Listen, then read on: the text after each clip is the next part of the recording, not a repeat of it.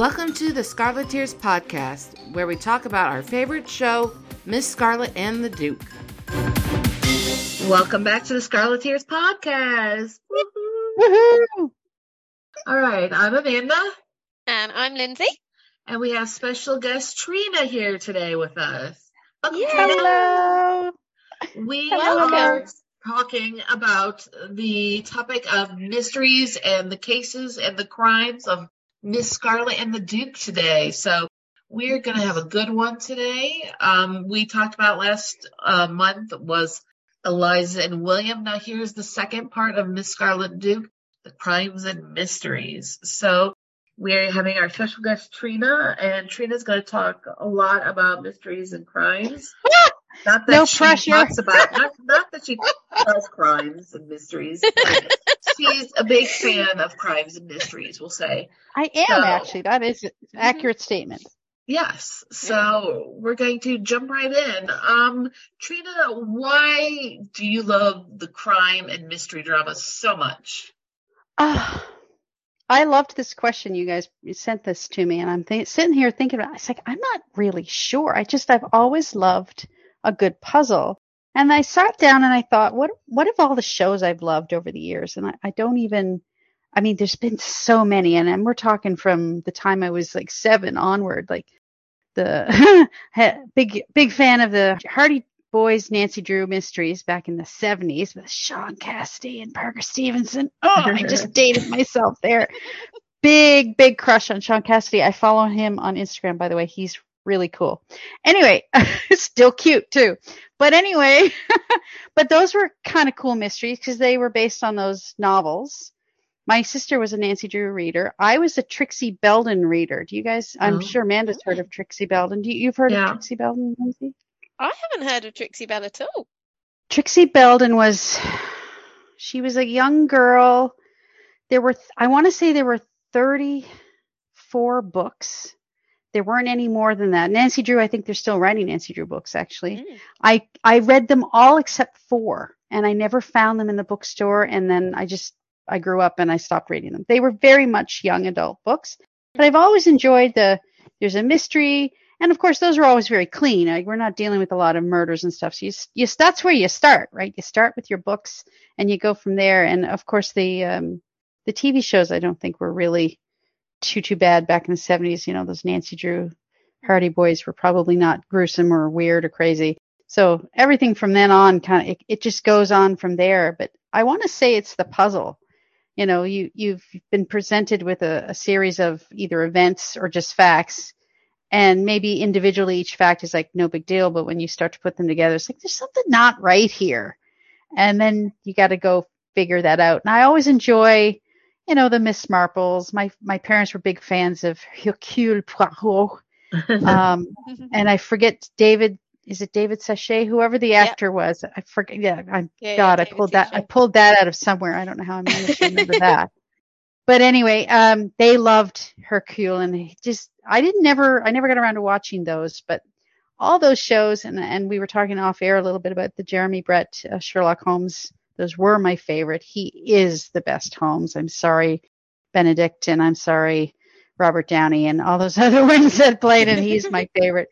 I watched two last night, and he was just so brilliant. I think my favorites were the ones where there was no murder, but there was something sinister going on, and you know, the, I just I don't know. It's just it's fun to sort of like here's this clue, here's this clue. What does it mean? And a lot of the times I'm sitting there going, I have no idea. And then they put it together, and then you see it, and you're like, oh yeah, that makes better sense. So I don't know. I've always enjoyed puzzles, and I can't say that I'm very good at solving them, but I do enjoy a, a decent puzzle.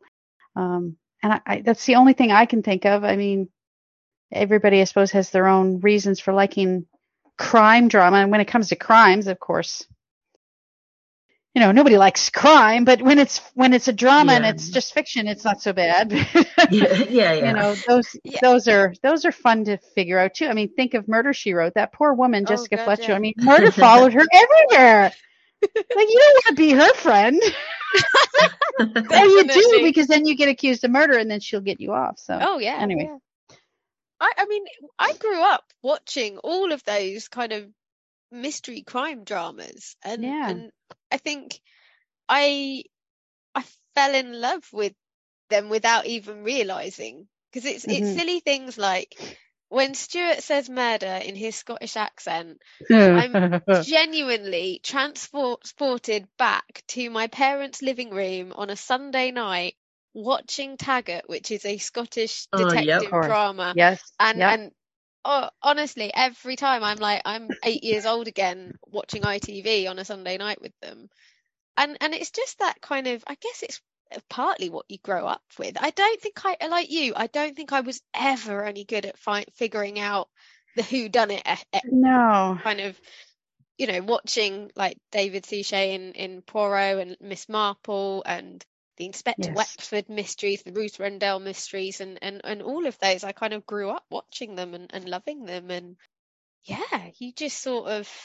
I don't know. It's it is like I find Miss Scarlet the Duke very comforting to come back to come back to because it's kind of like a a nice safe environment in some ways, even though you're dealing with Yes. generally murder and suspicious activity. Yes. Yes. And and in a Victorian era which was so not great in so many ways, you know. That's a good way to socially put it. Not great. Well, you know, I mean it's it's very you know, they we got at away the- with a lot, didn't they? they Yeah. they couldn't get did. caught.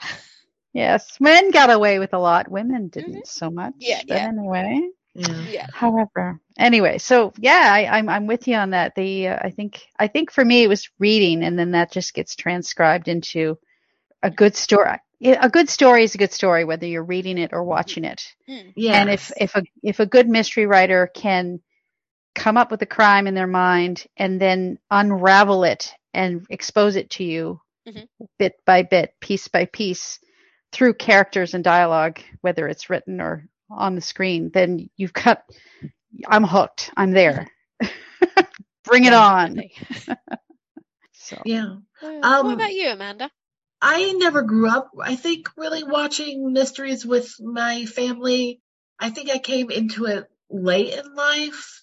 Um, but I think, you know, everybody wants to be, yeah, the really smart one who solves it, wants to be like the Sherlock type or the Poirot type, but Mhm. nobody really ever is. And if you are, the show gets boring then. You don't want a show that you, you will solve the case right away. Oh yeah, Yeah. I knew, I knew the murderer, you know, within five minutes. Oh, I knew, Yeah. you know, the bad guy. Every Yes. week, you don't want that because that's, that's not fun. And so I love the mysteries and the crime dramas because I am just that, I want to be that eternally stumped till the very last twist and go, oh, that's what happened. Or, oh, that's who it is. You know, Yeah. and I think with Miss Scarlet and the Duke, the writers are so clever in doing that. That I don't Yeah. think we really see the who done it or the why done it, you know, until Yes. the very end, you know, Yes. because there's Yeah. just so many small twists and turns and smoke screens and the whys, Mm, the hows. yes. I mean, just that part of the crime drama, Mhm. the mystery is just so great. And Miss Scarlet and the Duke that it just, you know, our 45 to 50 minutes, depending on who you see it through, it's just over in the blink of an eye. And you go, what? It is. It How is. is it done already? I mean, literally every episode, my mom and I go, "What? It's done!" You know, like it's it's so good, and I think that's why you love crime dramas because Yeah. nobody wants to be fooled.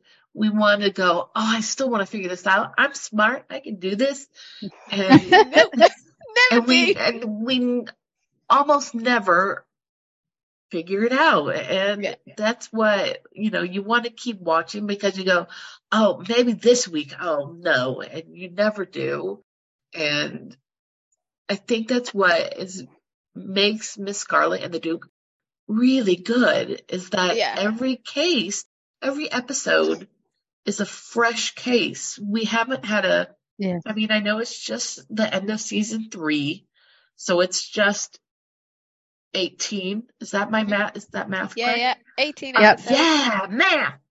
Um, you know, it's only been 18. Yes, Oh, don't make I smart. proud that I got three times eight. Three six, times eight. six, Three times six. three times six. See, I can't do it right. Three times six correctly.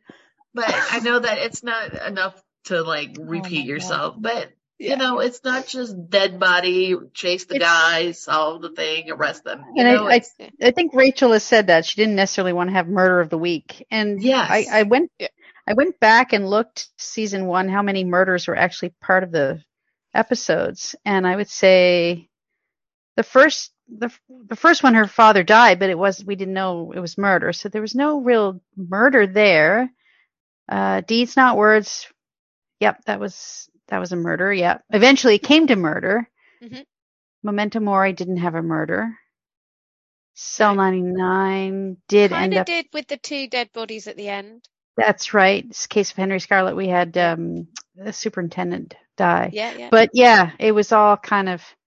There weren't a lot. It wasn't always ever a murder, and Yeah. Could go through or number at least two. them I don't investigating a murder. Yeah. I, I remember back way back when season one aired, um, reading a review about it where somebody had put, "You don't have a lot of murders in the show, but actually the body count starts to add up when you get to the end." it You're like, does. yes, That's a good point. That's true.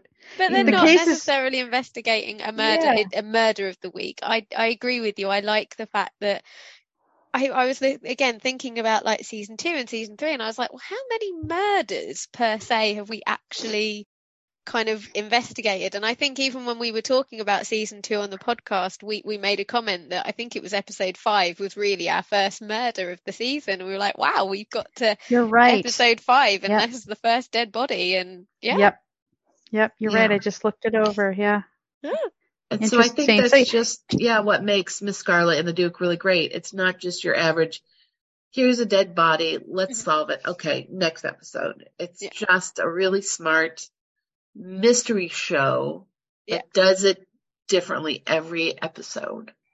Yes. And and this is coming from a William and Eliza fan. This is probably a very strange comment, but if it was a sole program about William and Eliza, I probably would switch off by now because you know without the crime, there's not really a lot going on between them. So the crime is kind of like I would say the crime is like our bread and butter of a sandwich. You know, you don't talk about it a lot, but it's it's the most important part of a sandwich. yes. And then, you know, William and Eliza for me is like the filling, your favorite filling, whether that's, you know, a Yes. ham and cheese or coronation chicken or, you know, whatever. But you, you know what I mean? You know, you can't make a sandwich without bread. You cannot make a Miss Scarlet and the Duke without some sort of crime. It just wouldn't, you know. I'm I'm laughing because if Rachel's listening, she's going to be like, "Which one's ham and which one's cheese?" Stuart and Kate, and I don't know. Oh, I don't know. Moses would be what the the lettuce or something like a, a slice of tomato or something. yeah. like that. Oh my god, that's funny. I like it. I'm channeling Stuart with the analogies here, you know. I Oh, was, yes. I was thinking Well, Stuart is kind of cheesy, but Stuart is also kind of a ham for the camera. So I don't The know. I can't pick which would Stuart be the He's ham or the the ham. cheese because I. Oh this Oh my conversation's God. gone right off the deep end. And we are tagging you, Stuart Martin. So you better be listening to it at this moment and reply to us. Are you the ham or the cheese? Are you the ham on the cheese? Right, I'm Are you the putting that in the the- post. We are Oh my God. post, asking him if he's the This ham. this the went south really fast. and Oh bye everybody. Um, this is the last Scarleteers you will ever listen to, and uh, thanks. We've had a good run. This is just jumped to the shark. I think. Um, um. Swiftly onwards. So let, let, let's, uh, you know, we'll, we'll get it on. Our, our first topic of discussion, shall we say? I say first, right? Uh, moving swiftly onwards. So, Miss Scarlet and the Duke, one of the, the lovely things, and what I think is a bit of a, a unique selling point of the show, other than William and Eliza, is that it is set in the Victorian era. And Yes. there's a lot of topical subjects which really identify with the Victorian era itself. Like, you know, the very first episode that kicks off with Clara Sims, whose husband is pretending to be her uncle so he could place her in an asylum and gain her fortune as, as her husband.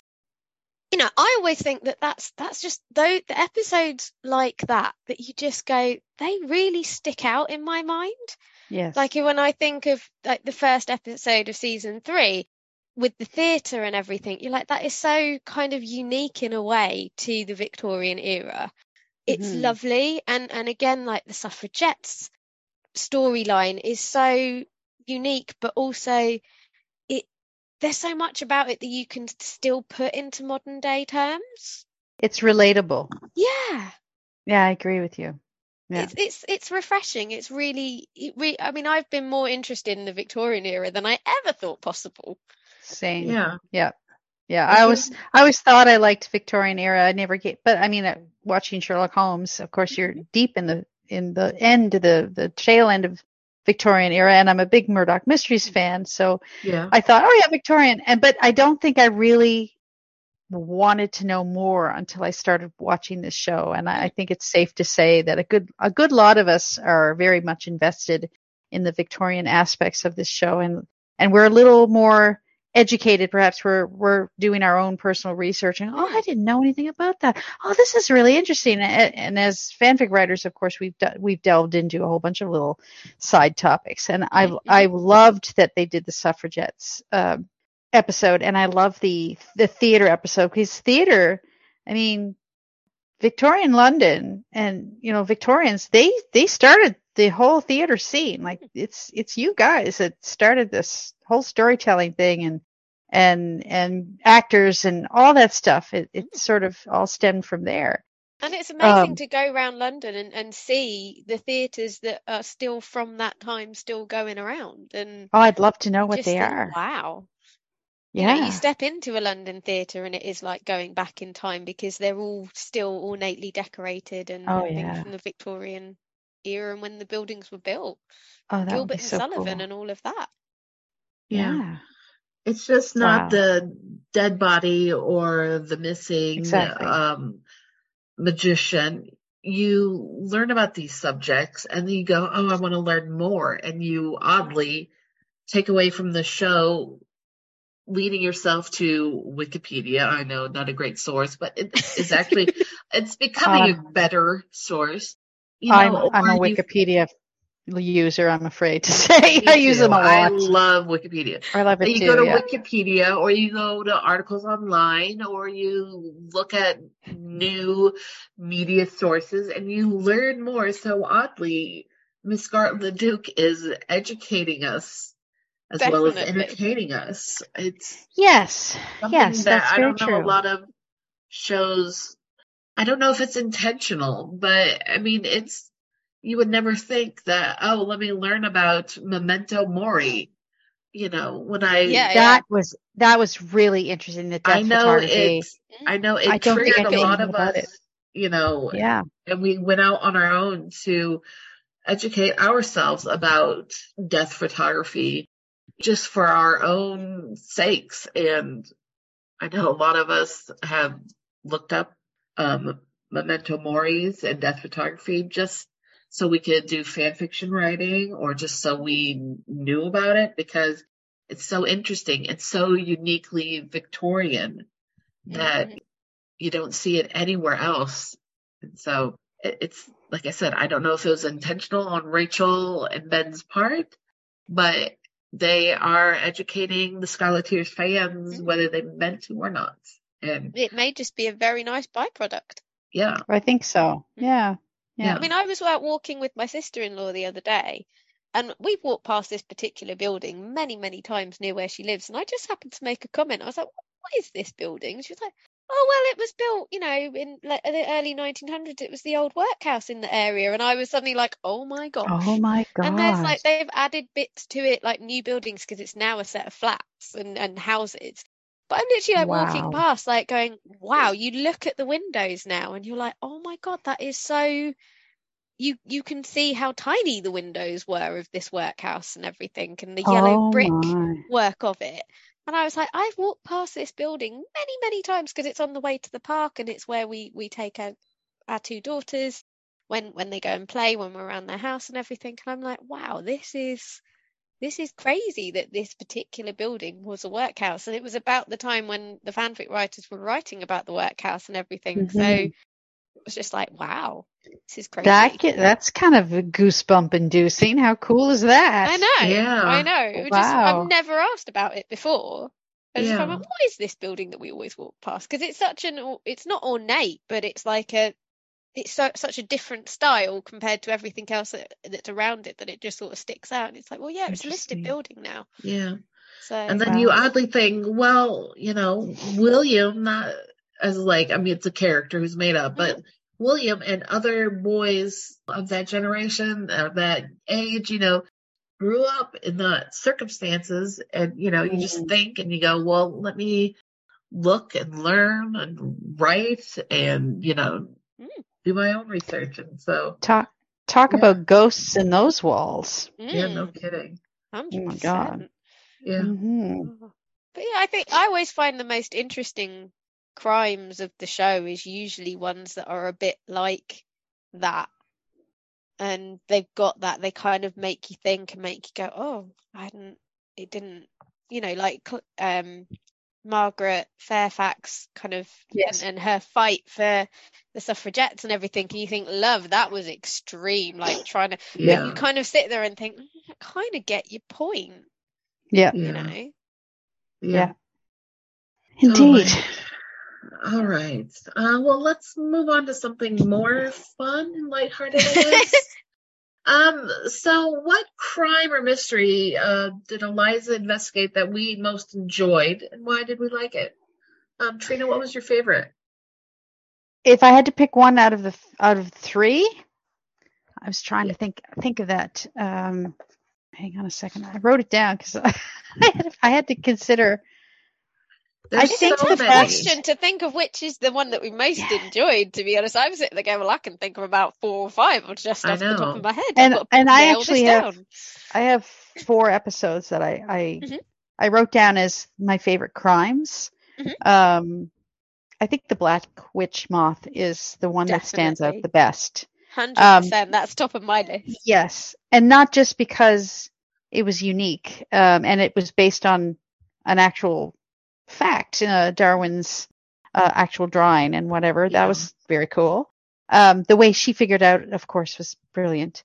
But the way it was Yes. presented to her, I, I was kind of sorry that the the old lady, spoiler alert, that the old lady didn't uh, didn't survive because she would have been a wonderful ally in uh, mhm. future episodes. Yeah. But uh, alas, alas, as we were saying before, the body count uh, increased by one on that episode as well, even though it was not about murder. The Would've been way nice. that Maybe she could have left Eliza some money in her will. wouldn't that have been Oh, nice? that'd have been nice. Yeah. Yeah. But the uh, yeah, the fact that it was women supporting women, I Mm-hmm. think that's an excellent subtext and lesson Yeah. for all of us to, you know, don't Also tear a each sh- other A down. social issue. Yeah. Absolutely. Yeah, she was not allowed to be brilliant in life. Yeah. She was brilliant in death. And I was like, oh, but you know, it's funny. I, I'm just going to sidetrack a little bit here. No, that episode in ahead. particular, you know how, uh, what was it? Stuart was going on about how he doesn't, you never get to see him solve the crime. Mhm. in that episode, remember, my, this is one of my favorite scenes in, in the whole series is any episode where the two of them are brainstorming together. I Yeah. love these scenes. These are the best scenes because they, they do their best work. The, uh, Kate and Stuart's acting is on par and just, you know, top of the game. And they're both sitting there. It's a puzzle. No, it really is a puzzle. A seven letter, what does she call it? A seven letter puzzle, seven letter word. He goes, anagram. And he just thought it up. Like he helped her, right? He didn't solve the, the crime, but he was instrumental in helping her. Now she might have figured it out on her own, but he, Yeah. anagram, seven letter anagram. Yeah. And she's like, I know where the, I know where the drawing is. And it's like, boom. And it's, I just, that was just so perfection right there. It was just Mhm. so perfect. And that was probably the, my favorite crime. I have to confess, I really enjoyed the photography one, the memento mori Yes.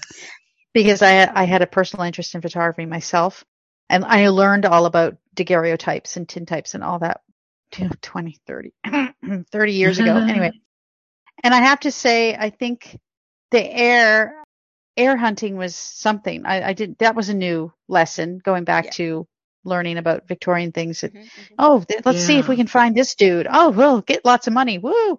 What a great idea! And of course, of course, Eliza was going to be doing that. She's look, she's searching for the the uh, the con man in the uh, in the Hotel St. Mark, and of course the the heir hunting, which is brilliant. Uh, but I love the air, and I actually I liked the episode Arabella because the crime was interesting in that one as well, with the paste jewels and the Mhm. and the glass and all that sort of thing, and and how they were honed in on Arabella's restaurant because they were, it was based out of her uh, restaurant as a happenstance. It was just a coincidence or whatever. And I liked how I liked how that was solved too, even though she was out of her element by being emotionally charged with Arabella in the, on the on the scene. Um, I like how that fell together at the end, and of course Duke punching the daylights out of the dude was uh, very much very much fun. Mhm, mhm. So I, you know, those would be my top four: the Memento Mori, the Black Witch Moth, Arabella, actually, and the Heir. But I love the last episode and episode, sorry, season three, um, the train robbery was also quite brilliant. Um, yeah. So I mean, I I like most of the cases. I know, uh, Lindsay, you find Hotel St. Mark not to your tastes. But I actually enjoyed that one too, only because not just because she and Nash were working together, but because here they were in a foreign land. They both had caught the con man. They didn't know if they had the right guy. And I'm yeah, sitting I liked, going, I liked that part of it, Well, trying to figure out who caught the too. right guy. I was I was sitting there thinking, oh my god, how could they possibly know if they've got the Mhm. right? guy? How are they? And then how are they going to figure it out? Oh my god! So I I know I know some people didn't like that episode and there was no Duke in it and whatever. I to me that had a that had an Agatha Christie feel to it Mhm. because she very most of her stories turned into plays and of course the plays were held in, in like a single room Mhm, mhm. and you know there was a lot of dialogue pushing the plot along and uh rear window actually an alfred hitchcock story it's the same kind of idea all the drama and all the crime is happening outside his window but you're still you're in there with him with jimmy stewart and you're just watching it all unfold. And that's how that felt. It was like okay we're in the hotel. We're going from different room to a different room but it was still very much like a bottle show. Mhm. and those can be a little boring if they're not done well but i actually really enjoyed that one because i was like how the hell are they going to figure out who if this is first of all do either of them have the right guy and if it's like does of course eliza has the right guy right doesn't he she i I mean, mean, I like what the fact that Eliza had the right guy, and that Yes. you know she she she could trust her instincts, and the fact the only reason Nash was even there is because you know he's basically looked at her mood board or in her Right. office. right um, like There's certain elements of that, ele- you know, I've watched. I, I have desperately, honestly tried to like that episode because you know it's it's obviously it's a very important episode to Mhm. Ben and to Rachel because obviously Ben wrote it and Rachel directed, it. And it. you know I, I I never want to not like an episode of this show because it's my favorite show. And the, genuinely even though I don't like that episode it's it's still very well done. I I find it so slow. I find it doesn't go anywhere. There's no kind of I should- speed to it and there's no like when I think of Cell 99 that is all in the same place yeah there's there's danger there's element it's there's action to it and i think Yes. like even when i was i was watching it with my mum because i watch all these episodes with my mum and i was sat next to her and bless her she's a bit hard of hearing yes. and you know we kind of were watching it and she was like i can't really understand the plot of all of this because i can't hear there's too much talking and not enough action going on Right. there's just too much talking so i can't i'm not following what's happening Right. and i was like well it's okay mum you're not really missing very much to be honest because there's not really great deal going on and Right. then bless her about 25 minutes into the episode she just kind of looked at me and went how much longer have we got and I was No, like, dear. oh, Mum." oh, in- no. in some ways, I, I think it's just not this a style of episode that I enjoy. Because when I think of the episodes that I really enjoy, a generally they're ones where Eliza and William work together or against each other. I like the fact that there's a you never know what you're gonna get when you see Eliza and William walk into a scene. are they going to be arguing? Are they going to be making goo goo eyes at each other? Are they going to be working nicely together? Or are they going to be working against each other? You know, you that there's a, you never know what you're going to get, and and I I think I just kind of found that episode with Nash a little bit too cozy. Like nothing. Yeah. There's no real element of danger. You know, we never saw Eliza you know, when she opens the door and, you know, here's the guy with the gun who's got Nash and now he's gonna, you know, you don't see them getting like chained up in the basement or anything and things like that that I'm just like there's there's elements of the episode that that are fine. Um it just yeah, it's just it's never gonna make my my the top of my list unfortunately. But And that's, that's that's just me and that's fine. But But you know, we've had um, lots of discussion about episode three on the group, and you know, it's it's definitely the reason I don't like it isn't because Duke isn't in it, although that does have an element because I we have all sat there and gone, if instead of Nash it was Duke, how different would this episode be if it was just Eliza and William in the hotel? We'd probably all be going, that is the best episode ever. Yeah. No, you know, Yeah. but at the same time, just there are general elements of I I just I find it very slow and very there's no ups and downs, but that's Okay. fine. You know, I don't. Moving you know, on, other Lindsay, people do what- really like it. what episode of Eliza's So my my crime solving do you like? My ones are fairly similar. Um, you know, I love Black Witch Moth. I loved it because it it just captured absolutely everything. Yeah. In terms of we, you had some humour, you had some, you know, nice scenes between Eliza and William where there wasn't that kind of uh, antagonisticness about them, although there should have been, because you know, realistically, he has just broken her heart by Yeah. going, no, we're never going, to we're not going to be anything more than friends right now. There- Um, there is some tension there. there's a little bit of tension, but the, it- yeah, it doesn't kind of over override anything. It's no. still there's humor, there's funny bits, and the puzzle of it. It was great. You got to the end Yeah. and you were just like, that was a that that was just an and I was like, if I could have more episodes like that episode, I'd be like, you know what, this that's the best thing ever. Yeah. And I And just that- I got to the end of it with a massive smile on my face, and I was like, that's that's what I love. The, the two of them walking down the street was a nice Yeah. coda, you know, good 100%. ending. Yeah, Um, Yeah. And and so I love that style. I love the style of the Heir because it does make you think. And and the one thing I when I got to the end of that episode was, if I was Eliza and I'm sitting here going, this kid, because I don't know how old he was. He may have been like 24, 25, who knows.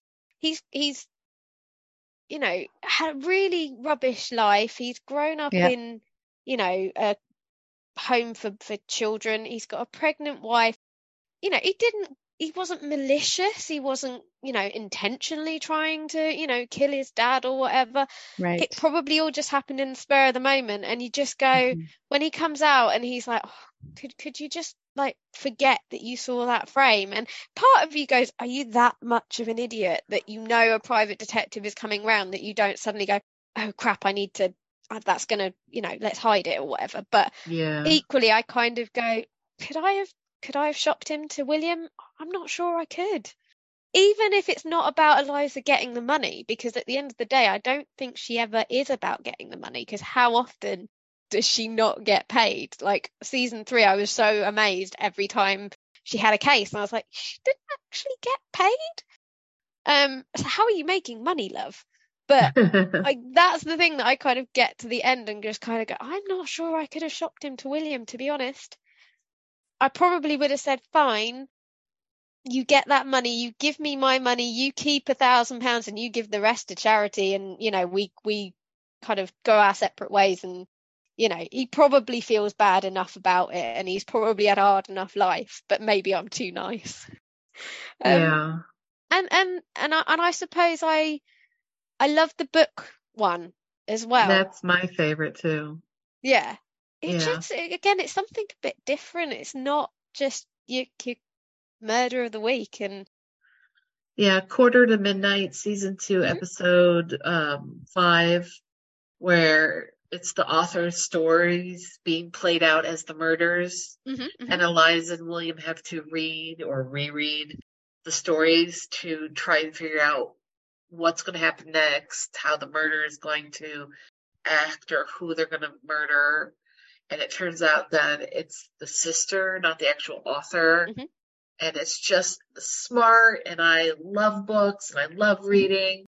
And so it just felt really flawless how the two loves of mine were intertwined to this really unusual case where it wasn't just, oh, it's a dead body, let's figure out, you know, it was more than just who killed this person. It had a second step, you know, not just Yeah. solving And- the mur, you know, the case. It was, you had to do two, three, four extra steps to solve who was murdering. You know, he had to figure out what the symbol meant and what this knife, where this knife came from, and the symbol of the knife, and the book, and this, and you know, it just felt really clever and really Hmm. smart. And, yeah, it and it does nice make you think at the end because you kind of Yeah. you feel bad for her when Yeah. you go she couldn't write under her own name because it was never the right time and you're Yeah. just like And her brother and the publisher Yeah. and the banker and all the people were just they took taking advantage, advantage of her. Yeah. Hmm. More social issues coming into play. So And one yeah. of the other things that that people have commented when when I put a little comment on our Facebook group about talking about the, the mysteries and is I miss the fact that in season two and season three there is no case that really ties the whole season together. And I think season two it, it kind of lacked that because I kind of watched it firsthand and thought, oh, okay, well, when we get to episode five and episode six, there's going to be something that will really tie it all back together. And, and when it got to episode six, I think episode six maybe felt a little bit of a letdown because it didn't kind of tie everything together in the way that it did it happened in season one. And and I, I kind of I missed that.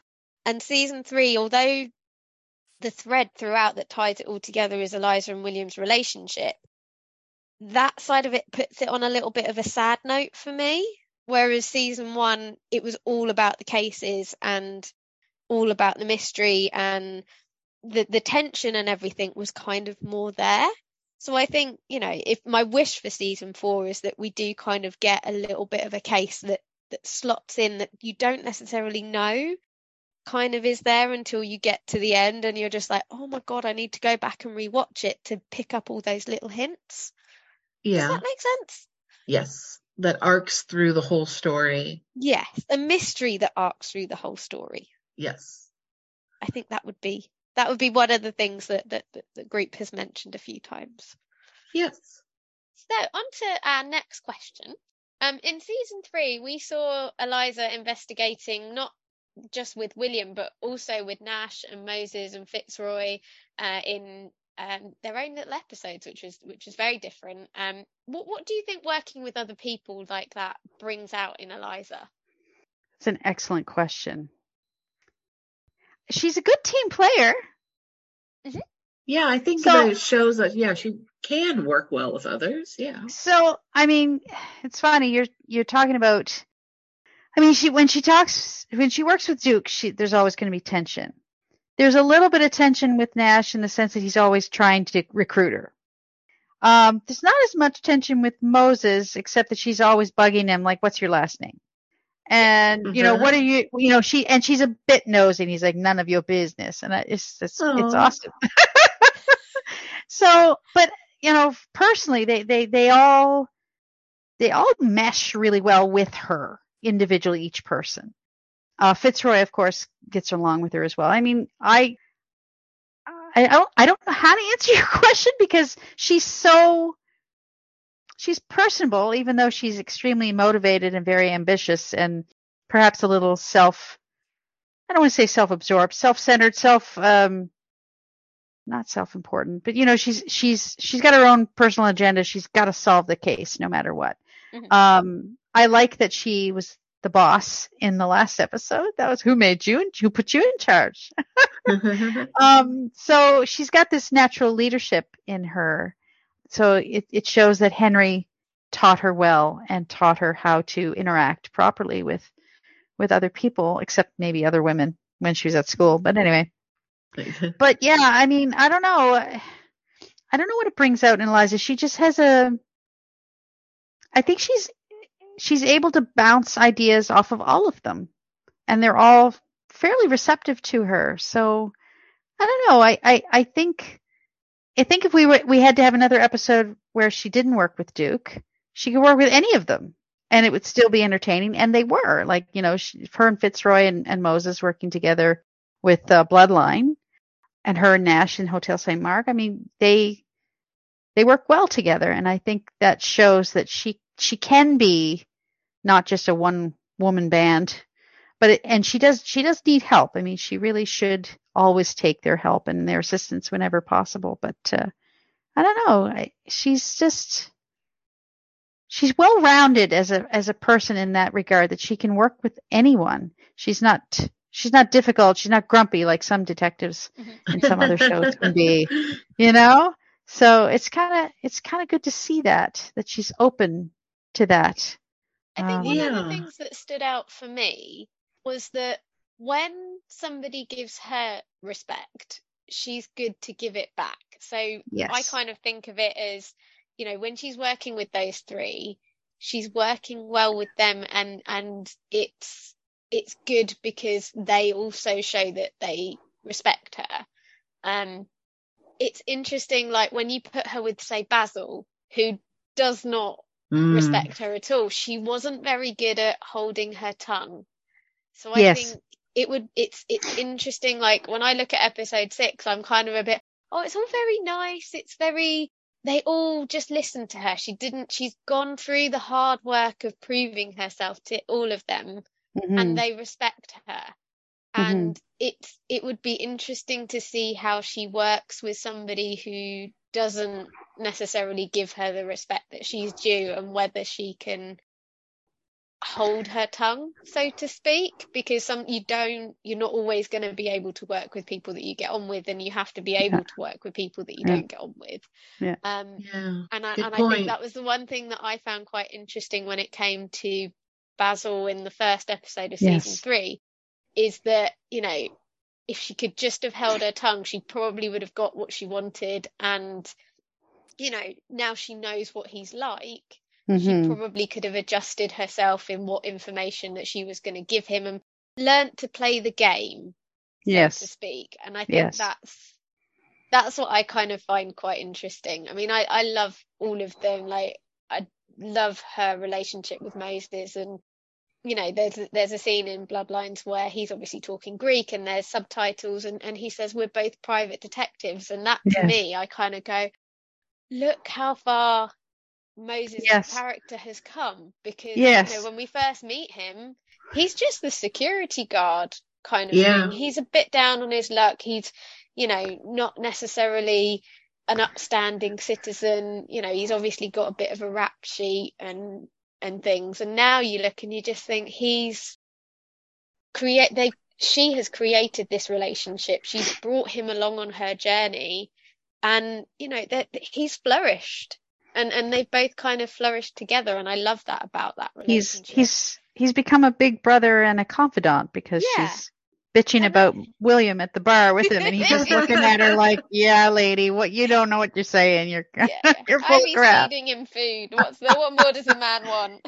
You'd be Ivy feeding him food, and they came a long way too. How nice, yeah, yeah. Um, and and and again, Fitzroy, I love that she's looking out for him. She's seeing that he, although he probably comes from a bit of a privileged life because his dad's mm-hmm. obviously the police commissioner. He goes to the theatre and watches Gilbert and Sullivan and all of that lot. But even still, she's still looking out for him and, and in a way that William looks out for, for Fitzroy. And sometimes you go, is that because it's important to William? Is that because he- that's the way Henry has sort of raised the both of them that you mm-hmm. appreciate those who are struggling. Yeah. I think all all of the above for sure. Yeah.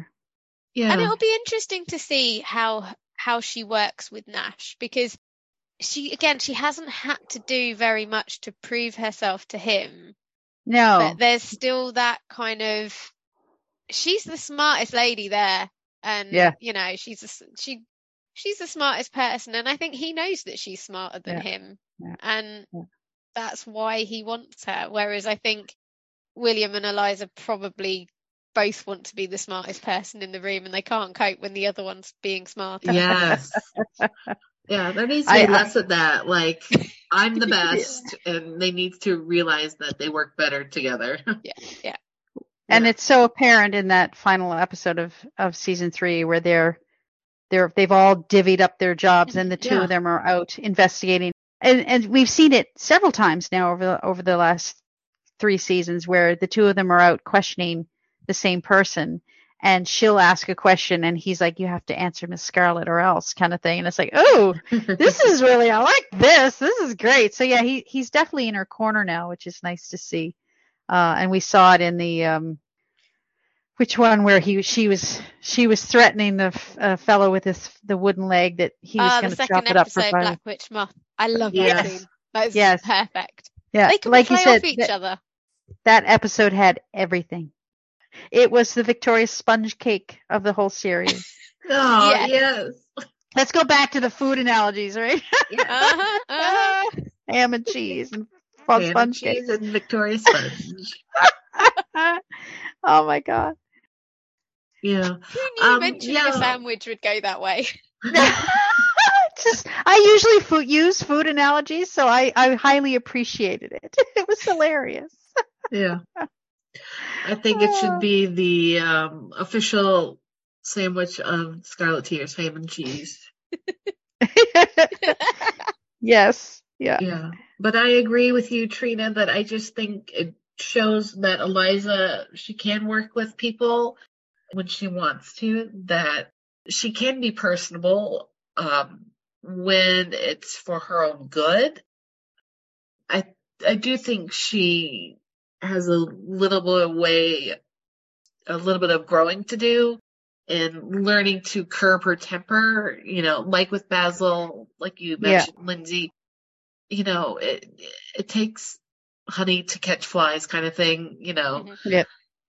Um, but it shows that she can do it. Um, I think it, you Yeah. know, it may cause her some grief in season four if she's working with men who don't respect her, like Nash and William and Moses do. Yeah, she works really well with Nash, William, Moses, and Fitzroy, but you see how Phelps doesn't respect her, and you see what he does Yes. and how he doesn't Yes.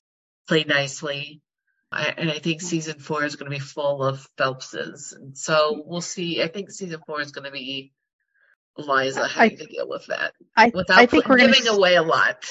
Yeah. Yeah, I, I have a feeling she's going to have to deal with Nash's men not respecting her. I think that will be Yeah. that'll be fun to it'll be fun to watch see how she handles it and if William helps her. I'd Yeah. like to see that. Uh, you know what I would also like to see, just while we're on this topic about her working with other people, Yeah. if she could garner what could if she and Mr. Potts could work together. Oh, that would be good. If That would be what nice. here's my here's my question, and it's maybe more rhetorical. You guys don't have to answer it. You can sit and think on it. Maybe the fans can answer it on uh, Facebook page.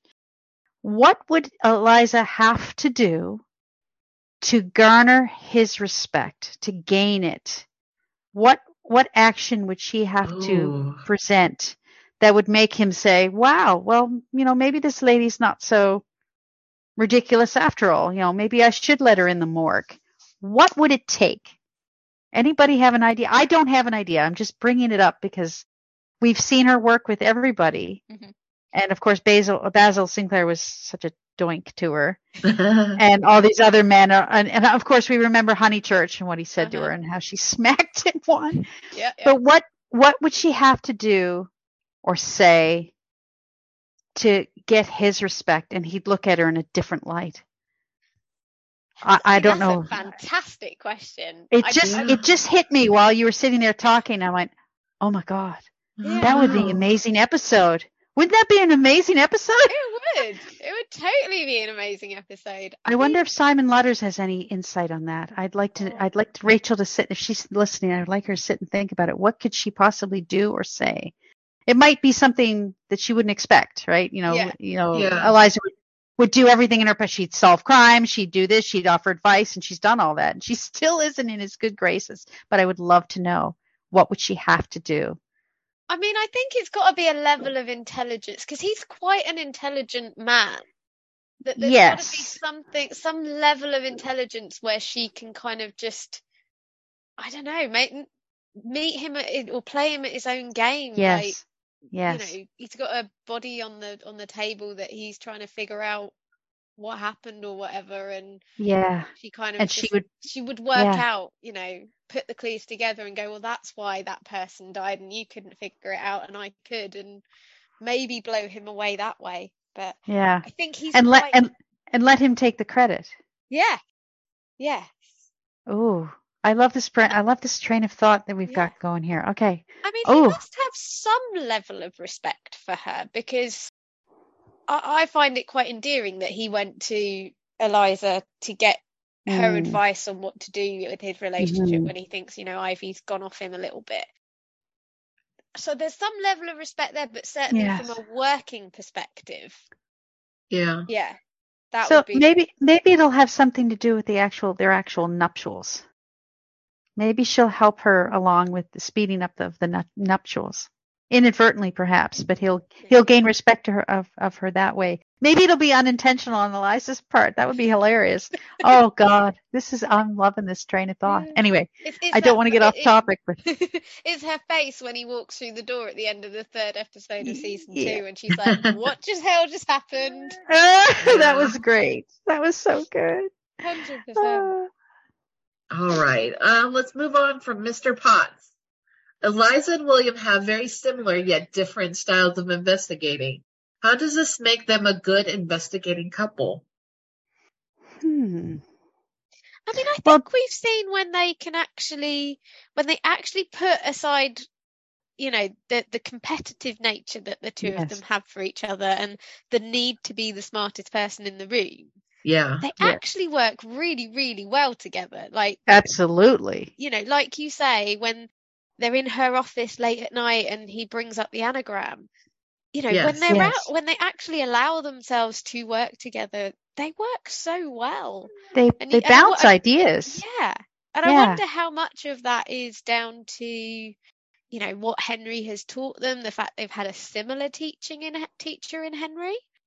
And and whether that's intentional on Rachel's part that that there is this similarity in the way that they work. They both must have a, like a natural curiosity because I think that's probably what Henry noticed in William that he does have a good tendency to be able to work and figure Mhm. out the crime and you know I don't think he was ever I, I want to say chosen but that's probably not the right word but he was Yeah. probably you know Henry didn't mentor him because you know he's a he's a big thug who can walk in and you know Knock get heads get the job done he has to think Yeah. yes I but think they do flow well together you know they do Yeah. have that natural spark to to to figure it out and and come at it from different sides but equally exactly.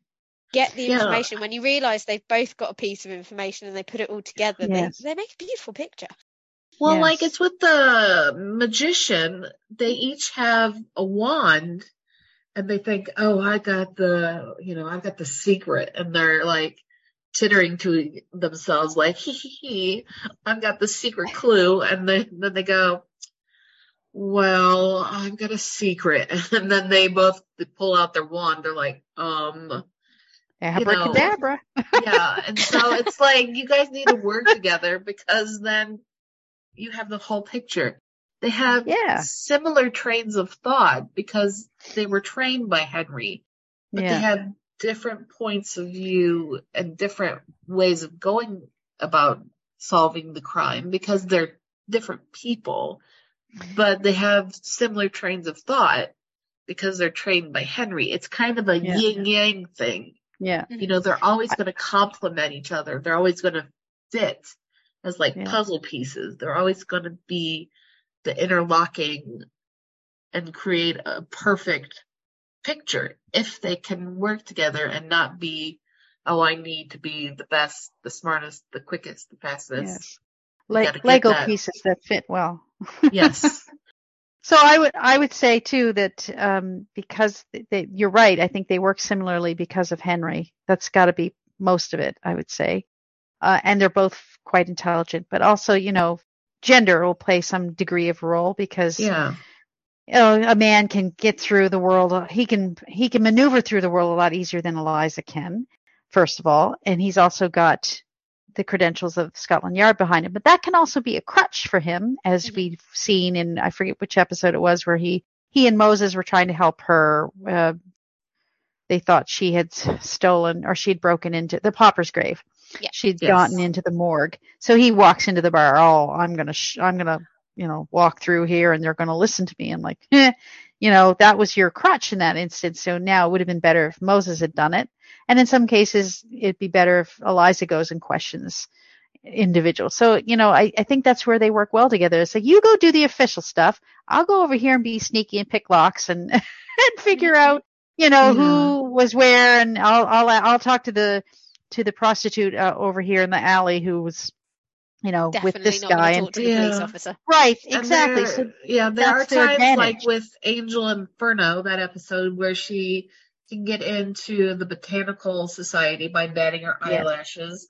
You know, William couldn't do that. You know, he had to come in with No. a warrant or his policeman and you Yeah. know, yeah. I think yeah, it's Yes. So yeah, I think that's how they work best together is that they use their strengths. Like he had mentioned in um, the Black Witch Moth, he said use your use your gender as a as a as an advantage. Use it to your to your strengths. Just you know, or exploit it. He didn't say it that way, but ex- exploit what you have. yeah, You know, it'll work for you. And he said, I use my Scottishness, and of course it's perfect. And he did it in uh, he did it in the last episode of ep- of uh, season three uh, when he snuck in and got the key under the whiskey bottle. I love that. Oh, God, that's yes. brilliant.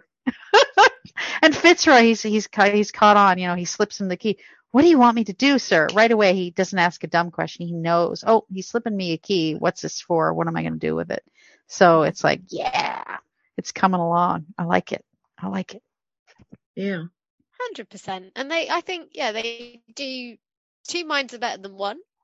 You know, you come at things Yeah. from a different angle, and you think of something that the other person probably wouldn't have thought of. hmm Um, yeah, they they just need to sort out their whole romantic drama, but then it wouldn't Yes. be as fun. So you know, Yes. So imagine too. So here we are in that last episode of, of season three, and he he opens the the suitcase, and she wouldn't be there if he had Mhm. gone off on his own. Yeah. So that you know, yep. and she she cuts all three wires. I'm like, oh my god. Oh, I just watched it again today. That's why it's fresh in my mind. But yeah, it was it was brilliant. But yes, I think it's always good to have a partner. I think you should, and like you said, the respect has been gained. She she's got she's got them all. She's got them all in her in her um her quiver. she's they're all an arrow that she can rely on if she needs to. You know, shoot it off into the darkness. Yeah. so, so we, we slightly covered this one a little bit earlier, but what is our favourite episode and why? And you know, I will always call out Cell 99. It will always be my favourite episode, and I think that's just because the style of the episode that I genuinely really love, and I loved that. It was slightly darker. There's a bit of a threat to life. There's there's a danger. There's you know, just Mhm. when you think okay, the actions just calm down a little bit, it you know they're getting shot at again or you know I, I loved all of that and and I, I would love to have another episode like kind Yes. of cell 99 that focuses on the two of them solving something it didn't need to be all in the same place but solving something where there Yes. is the danger is real and it's there because like I think of the last episode of season two and didn't really feel like the danger was taken that seriously by Eliza or even by William to a point. You know, there was a one point where he's obviously threatening Fitzroy, but almost once he knows he sees Moses, he kind of was just like, "Oh, she's fine," and you know, it's all all, all works itself out in the wash. But it Yeah. would be lovely to have an episode where the two of them genuinely, the lives are on the line and. It moves the storyline along. I think that's the other thing is in Cell 99, it moved them along a little bit Mhm. you Mhm. saw that they entered the, the prison thinking of each other one way and they kind of grew over that episode and Yeah. they walked out of the episode uh, out of the prison, and William's got a whole host of respect for her that he didn't Yep. maybe have before. And Yeah. so I would Yep. love. I think that's why that is my favorite episode. That that episode is perfection personified right Yeah. there. I think you've nailed Yeah. it. Yeah, Yep. for sure. They, there's the push at the beginning, then there's the pull, then there's a little push. Yeah. And then there's like, oh, we're in danger and we gotta, you know, we're pulling together and we're working together. You're injured. I've got to save you. And it's funny how he went to rescue her. She ends up rescuing him. Yeah. You know, it was, it, yeah, again, brilliant. There's nothing more Yep. new I can say about it. It's- And I can't say anything more new than what you two ladies have said. I mean, yeah, I think there are other just- really good episodes. Like Oh, you know, yes. in in as we've said, kind of like season two, uh, Black Witch Moth, and and you know Quarter to all of them are. are, are I don't think there is a, a bad episode in any of the 18 No. episodes. There's none that I have got to the end. Even, you know, Hotel St. Mark, which isn't my favourite, but I still I haven't sat there and gone, I'm never watching that again. That was awful. I don't think any of the episodes are awful. No, You know? definitely Yeah. not. And I think that's what makes it such a good show. yeah. Yes. Yes. that was Yeah. in sync. No. Yes. Question. no. Yes. Yep. Bye. yeah. No. Uh, there's no bad episodes. So 99 is the best. It's just right Sorry, amount of. I would I would have to Yeah, I would agree with you that I would agree that Cell 99 is the best. Um but I think Jewel of the North has to come second. You- Pretty close. Black Witch I'd Moth say, maybe third or Yeah, or it's- combo. They're tied. I always put Cell 99 and, and the case of Henry Scarlet together because I don't think I can ever watch one without the other because of the way it all ties together. But Yeah. definitely, like you say, um, season three, episode six is that Yeah. again. It is perfection. That you know, High on the list. Yeah. Absolutely. So I'd say kind of yeah. That that would that would be it for me. But yeah, it's definitely up there because it's just So it's just season something- one, Cell 99. Season three, um. I always uh, forget the Jewel title of the it. North. Jewel of the Jewel North. of the North. Season two, um, Black Witch Moth, Yeah. and Quarter of Midnight coming out a close second. Yeah. Yeah. Yeah. Yep. Yeah, I would agree think with that. You know, start of the ten. If you've never watched any Miss Scarlet and the Duke, those are Yep, those, are are decent you- episodes to start with. Yeah. Yep. All right. Last question, and I would say my favorite of the season of this. Okay, if we were writing an episode of Miss Scarlet and the Duke, who would we put along with Eliza uh, for investigating, and what crime would they be solving? Would that sound right? I guess. So yes. Right. Okay. So, So I you both are I- I- fiction writers. Yes. Yes. So, who are you going to put Eliza with? What are they solving? Well, I already your, I already threw the idea of, of Mr. Potts in there. That was just unintentional. That would be a great episode if they had to solve a case together. How amazing Oh, I'm that be? bigger than Yeah. But to be honest with you, I think I was sitting here thinking, I said, wouldn't it be great if she and Ivy investigated together, hmm Okay. right? Because she's no dummy. She's certainly learning to read. She threw in her 10 cents worth there. Uh, which episode was it? She, oh God, she, her and Moses were at the table and she's trying to figure out who to, who to, was it the, was it It's the heir. The heir, the heir. Um, but wouldn't wouldn't you just go to the paper and see who placed the ad or something? And I'm like, oh, she's brilliant. Yeah, so she she's not she's no dummy. I would love to see an episode, and I don't know if I could write it or not, but see an episode where either she enlists Eliza's aid to help solve a crime, maybe something petty, not a murder necessarily, of maybe one of her friends. Like she's out in the marketplace, she's she's talking to other servants, perhaps. Maybe somebody's having an issue or a problem, and they hire Eliza. And I, I have to confess, I'm sort of thinking of a, you know, I'm thinking Sherlock Holmes here too, because Mhm. how many times did the uh, did people just come off the street? I've got this strange problem, and of course he loved these little rinky-dink problems that ended up turning up being more, not necessarily turning into murder, but potentially murder or, or you know, something bad was going to happen and he stopped it because of all these little. I would love to see an episode like that. I would love to see a Sherlock Holmesian type episode where Ivy says, you know, there's been this series of strange robberies over here at the marketplace at the butcher's and oh really? And then she'll investigate and of course she wouldn't necessarily maybe get paid for it, but she'd look into it and then Ivy would help her solve it. I think that would be a great episode. Ivy could get hired and go undercover. And Yeah. That would be fun. Yeah, and she's done it tidbits. already. So why not? Yeah, do it again. Probably wouldn't win her any points with Mr. Potts, mind you, but you know, Possibly not. perhaps we could, you know, tie it all together. Perhaps that would be he would be he would be angry with Eliza for getting Ivy involved. Of course, it would be Ivy who would say, "Well, I did it myself." But then. Eliza would do or say something that would uh, encourage Mr. Potts to be, you know, happy be to impressed. be be impressed and, and suddenly have respect for her. That see now we've worked it all into one episode. Look at that. There you There go. you We should, you know, we should write an episode together. Great minds. What about you, Amanda? See, I think I know who you're going to put her with. No, no, No? I understand the assignment way wrong. I Okay. went outside of the show and I said Dr. Watson of Sherlock fame.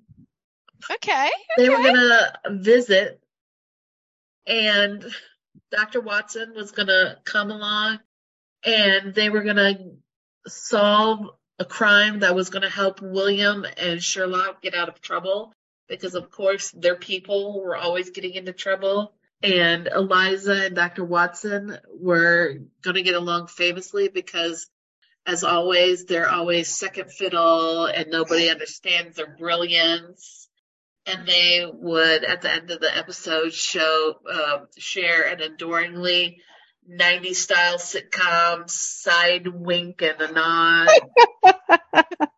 because without them their people would be disasters and that's my episode I They can't like it. remember. I can't remember who um gave this suggestion or where I saw it, whether it was on Twitter or on the group or somewhere.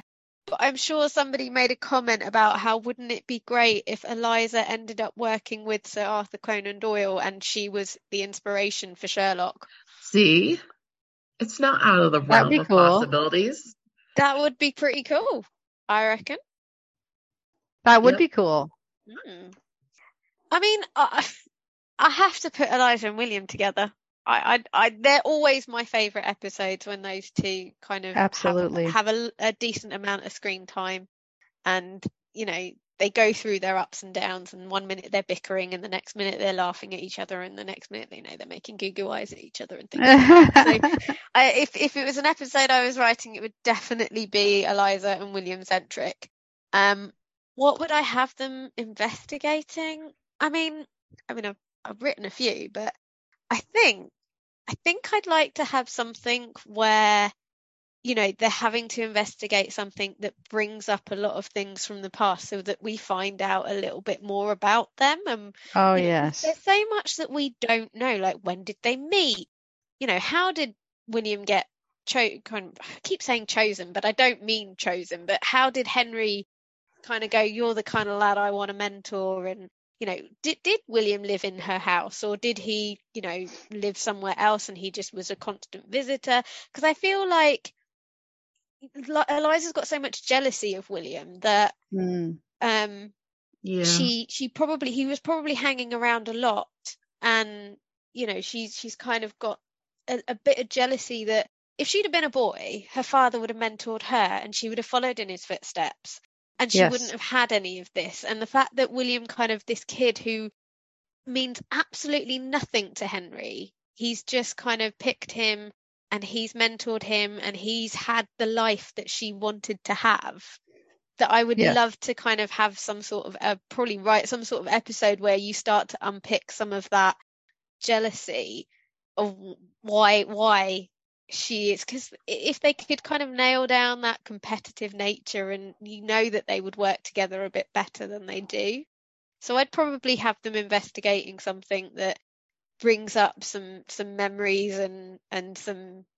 because again you could probably have them one minute they're arguing one minute they're being all nice to each other and yeah I, it would probably be something a bit like that Yeah. That'd be great. I'd watch that. I'd watch any of those episodes. Damn yeah, yeah. Yeah. Don't worry, Season Rachel. four, we'll hurry write up. season five. We've got season five covered for go. you. You can take a break. There you go. We have plenty of ideas. We We do. We do. do. We do. All right. Any last thoughts on the mysteries and crime of Miss Scarlet and the Duke? I I mean, I just love them. I know. I know we talk a lot about Eliza and William and the love and the romance. But the mm-hmm. reason why we don't talk about the crime and the drama is because it's flawless. There is nothing to fuss about. Yeah, Period. I would say that's accurate. Definitely. is very accurate. Yeah, I So think the crimes just- are, are interesting. Yeah. Yeah. They're different, and you can tell that they've put a lot of time and love into thinking of things that are different. Then there's there's never an episode where you kind of go, "Oh, you rested on your laurels on this one.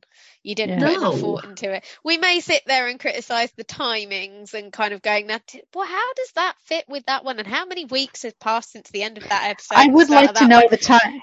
Yeah, I'd like to. I like to know where. I think we must be in 1883 by now, don't you think? I think so. I uh-huh. think a lot yeah. of time. Yeah, yeah. I think William and Arabella, Arabella were together for a little while. I'm not. It's very And when I say little- tell. I I mean, can't. I, don't know. I missed the fact that somebody else pointed it out to me, and I did, I missed it at first. That obviously between the start of season one and the end of season two, a whole year has passed because um, Sims says that he's been in prison for a whole year. Right. And I, that completely blew my mind because I, I did like, catch that. I caught that and forgot it. So yes, it must be 1883 by now. So that's yes, yes. but it, Yeah. again, I, it, that's that's probably the only thing that we kind of scratch our heads on. Right. Everything else, we're like, you know, the If they could is just- glance at a calendar every once in a while, that would be great. I actually Other print, than that. Very stop drinking the coffee. Yes. I actually printed an 1882 calendar and kept it in my journal so that I could refer to it whenever I was Oh, writing wow. something. I was like, "Was that on a Tuesday?" Yeah, it was. Okay, good. Yeah. I, I, you know, what uh, was it? What was a Sunday? Yeah, and, and sometimes you can actually, re- just getting off topic slightly, you can actually research weather. Oh wow. Uh, sometimes they have records that go back that far. I actually, when I wrote the, which one was it? He went to the theater. Forsaken. When I wrote Forsaken, I actually looked up the weather that night for that night that, that I planned that he was there, and it was rainy. It was miserable and dark and cold. nice. I Look actually at looked you. Look I'm at such you. a nerd. Look at you. That deserves a Brilliant. Pulitzer. Uh, Hardly. Anyways, but we do, Yeah. and I'm I I sit there and I'm like, guys, keep doing what you're doing because you know it is it's it's we any any complaint is is very minor. I think when when I when Oh, we yeah. look at all the comments on the group, the the opinions even that I have and everything, it's all very minor, niggly. We we can nitpick because there's not a lot to really complain about. No. we nitpick because we love. Yeah, we love with all our hearts. uh huh, uh huh. It's These true. characters are real. Oh, They are real. We think about them so much. We think about I- them more than our own family members. I, I More I than get My real kicked in husband would agree with that. I get kicked in the foot at work because I'm sitting there thinking about what can I do for Eliza Williams? Like suction. Oh, sorry, forgot. Yeah, right. We should add that uh, treat her as a dental nurse, hence the section. oh my God. You know what? Maybe we should. There should be an episode next season or the season after about a dentist. oh. oh yes, It'll Although be I a, have enough it- nightmares about dentists. well. Let's let- Rachel. If you want to write a Halloween episode, make it a dental one. that would be a good one. Someone's got to go to a dentist. I wonder who who should we send? Should we send Phelps? Oh, Yes. definitely, yeah, yeah. He can, he can. Sure, surely Fitzroy, when he punched him, maybe knocked a few teeth. Oh, be fine. goodness. It's not good. Oh my god. Love it, absolutely love it. Oh, All right. Well, this has been so wonderful. It has definitely. Nice. It's always a good, a good happy note about Phelps and a dentist. Uh, Gotta- Phelps needs a dentist, Phelps and and dentist. what? Who's the ham and who's the cheese in a sandwich? Oh my god. Uh, all Oh, right. it just so it just so went off in a weird direction. We're not professional guys. We're just No. fans. We are not professionals. That professional says it all. That says it all. Um, so thank you everybody for joining us for this weird one. We're glad you stuck around. Um, Oh. Trina, thanks for joining us and talking mysteries and crimes. My Um, pleasure. We Thank you for inviting me. It was just it's a delight to always I as I said, I, I was so excited when you asked me, you said, I'm going out to the store and I'm buying a microphone so they can hear me this time. And that's and that's what I did today. So I was buying a microphone this morning. Right. Oh, I love it. I love it. Well, we always enjoy you talking to us. So Oh, thank you. thanks again, everybody, for And- listening to us for the Sky and- Tears. Join us next time for a fun one. And And don't forget, you can find us on Instagram and on Facebook. You just have to sa- search Scarleteers underscore podcast. Yep. Or and and you can find all our details and all the podcasts. You got it. Yep. On our and we have our website at scarleteerspodcast.wordpress.com. You can find our um, podcast there if you want to listen to any old ones. Um, so see you later, everybody. Bye. Bye.